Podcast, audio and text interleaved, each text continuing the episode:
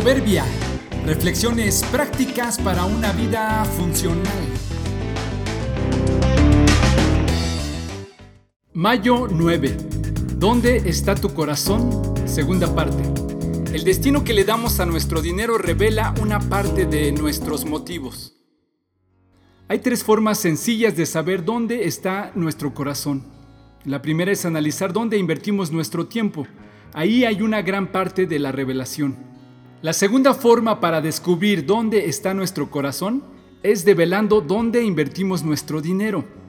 No importa la forma en cómo lo ganas, ya que puede ser que este sea el resultado de mucho trabajo y esfuerzo cada día, o es el resultado de tus inversiones y negocios, quizá sea que solo lo recibes de tus padres o tu pareja. La clave en este caso para revelar el corazón no es cómo lo conseguiste, sino en qué lo gastas. Ahí está la segunda respuesta. Es imposible invertir dinero valioso y no poner el corazón en ello. Las riquezas son tan importantes que parece que por sí solas tienen el poder y capacidad de influir y dirigir al que las posee. Incluso Jesús se refirió a ellas afirmando que pueden ocupar el señorío de nuestras vidas intentando incluso competir contra Dios. Lo dijo con claridad, donde está tu tesoro, ahí estará tu corazón. Entonces la pregunta para todos nosotros es, ¿dónde está nuestro tesoro? ¿Acumulado sin querer usarlo para hacernos sentir más poderosos? ¿Invertido en posesiones y actividades superfluas? ¿Invertido en la casa y en la familia? ¿Malgastado en nuestros propios deleites?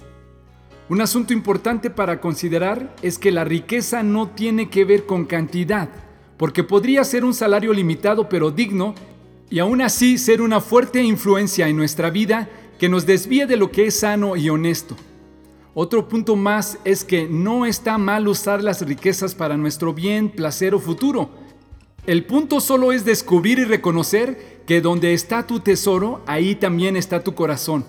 Ojalá que sin importar su proporción, esté en buenos asuntos y motivos, porque muchas veces, aunque tengan apariencia de piedad, pueden ser egoístas y deshonestos.